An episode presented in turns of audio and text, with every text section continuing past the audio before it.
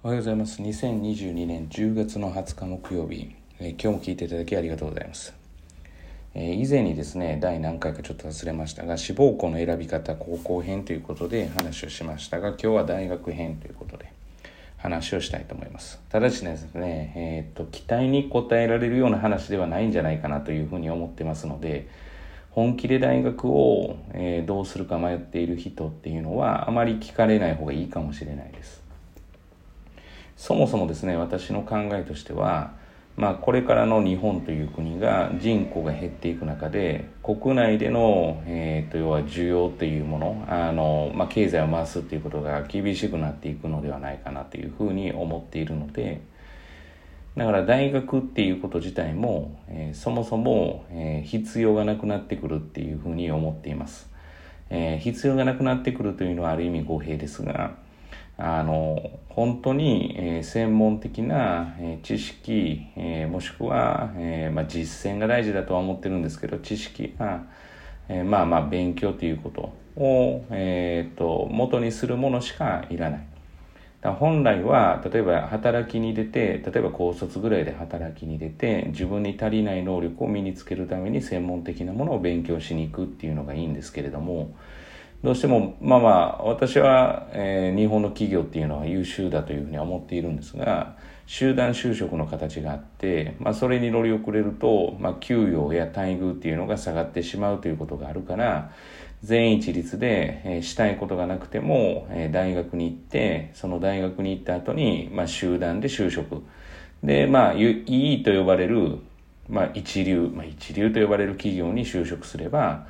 まあ、当然ながら福祉、えーとまあ、福祉的にも福祉的にもっておかしいですね今ちょっと言葉が思いつかないんですけど、まあ、給料的にもよくてまあまあ当然ですね、えー手厚いえー要は待遇が受けられるっていう風になる。まあ当然それには仕事、見合う仕事をしないといけないんですけれども、まずそこの土俵に立てるか立てないかですよね。で、私とか私よりも上の世代ですよね。就職氷河期で、あの、当然ながらどちらかというと中小企業に、まあ人数も多かったですから、えー中小企業に流れるっていう、まあ、流れがあったんですけれども今の若い子はですねどちらかというと、まあ、本当にやってればある程度その一流と呼ばれる企業に行くのは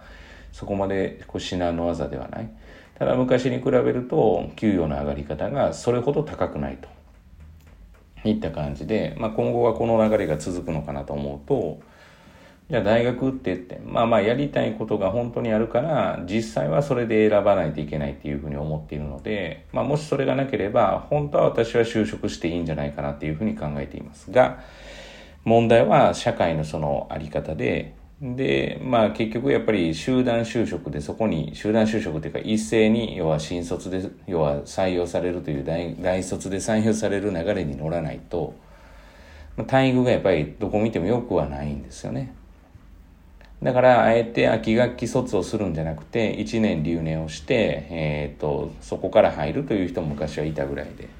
と考えてますから、じゃあ大学の選び方ってどうするのって言われたら、まあまだ今の流れでいくと、やりたいことがなくても、えー大学に行っている方が平均的には勝ち組になる可能性があるかなとは思うんですよね。まあ、よく言う、まあ、大学に行っても意味がないしとかっていうふうに、まあ、私も、まあ、多少はその気持ちはあるけれども平均的にある程度のものをこう手に入れようと思ったらそれでいいんじゃないかなと思います。で会社が用意してくれてる研修システムとかで自分のスキルが要はそこでつくわけですから、まあ、これほどいいものはないですよね。まあ当然自分でつけていける人もいるんですけど全員がホームランバッターではないんでだからまあそういうことから言うとやりたいことがないって言ったら、まああとは場所であるとか、まあ何を最優先にするかですね。まあ学びたいことがある人だったら学びたいことが最優先なわけですね。で、おそらくその次に、まあ例えばネーム、通いやすさ、えー、まあ受かるか受からないか、なんていうものをこう順番に並べていくっていう。ここは高校受験と変わらないのかなというふうには思います。ただし大学に関しては全国にありますので、そもそも一人暮らしができるのか。で、一人暮らしをした時の家賃はどうするのか。昔みたいに当然仕送りなんかがなかなか余裕があってできるっていう家庭の方がまあ少なくはなってきてる。まあそれでも当然仕送りもできるという家庭もまあたくさんあるんですけれども、そしたらそれが無理なんだったら一人暮らしは無理だとか。っていうふうな何を優先順位に置いて、えー、どこを受けるかっていうことを、まあ、考えることが大事なのかなっていうふうには思っています。ただ本来は、まあ、高校もそうなんですけど義務教育ではありませんから自分がこれを勉強したいというようなことがあってでまあそれを身につけるために行くというのが大学じゃないのかなというふうに思います。今そういうことで言うとあの、日本の大学は通いにくいですよね。かつ、日本の大学生の平均年齢って言ったら世界に、世界的に見ても低いですよね。なぜならば、高校卒業していくという形になっているんで、要はどちらかというと就職してから専門的に学びたいから行くっていうことが、やっぱり当たり前かのようにではないと。まあ昔に比べたら増えたかなとは思うんですけれども。そういうことで言うと、まあやっぱり無難に大学に行っておく方が、まあ私は、あの平均的思考で言うといいのかなっていうふうには思っています。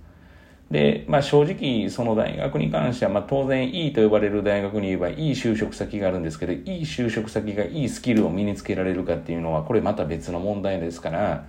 例えばまあ一生懸命頑張って、まあ行きたいという、まあその自分が目指している大学に行くっていうのはいいんですけれども、まあその先そこに行けなかったからといって必ず失敗するわけではないっていうことだけはまあ知っといて方方がいいんじゃないかなっていう。まあ当然ながらその福利厚生ですね。さっき福祉って言いましたけど、福利厚生とか、まあ、例えば給料の面では、やっぱり一流の方がいいんだとかあるかもしれないですけども、やっぱり身につけるスキルとかの方が私は今後は大事じゃないかなって思いますから、だ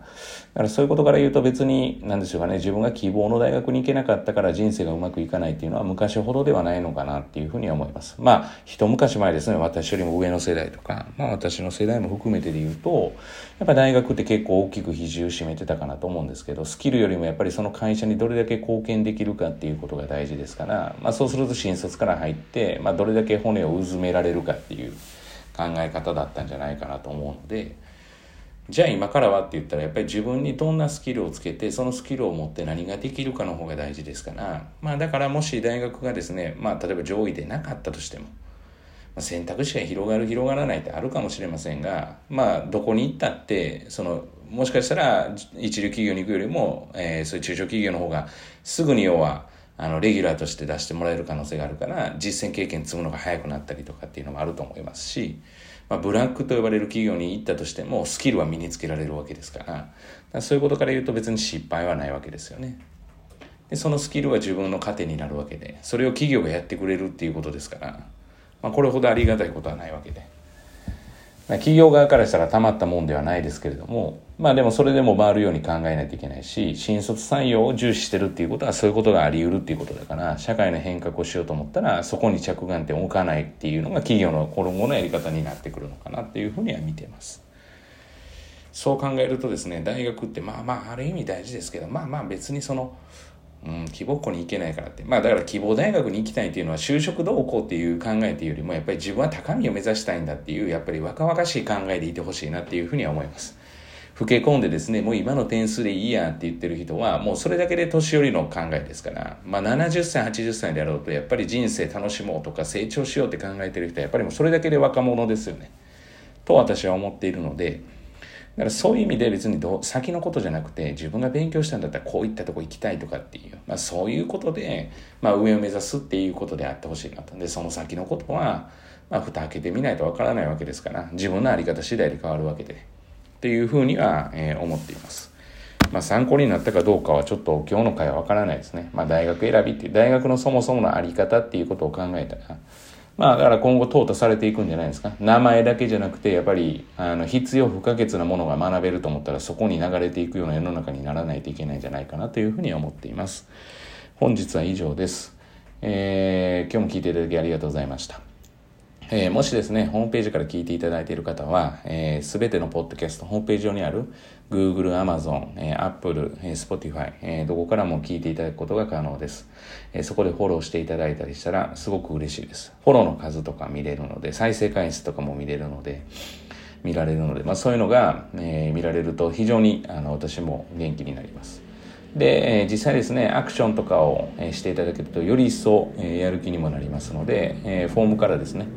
まあ、例えばこういう大学を行こうと思っているんだけれどもどう思うかとかどういう勉強したらいいかとかまあうちの塾生が当然最優先ですがまあ、いかんせんですね、そこまで切羽詰まっているっていうわけでもありませんから、まあ、時間ができれば、あの、お答えすることは当然できますから、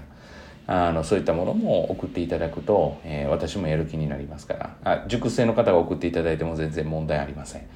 はい、塾以外の方で送っていただいても問題ありません。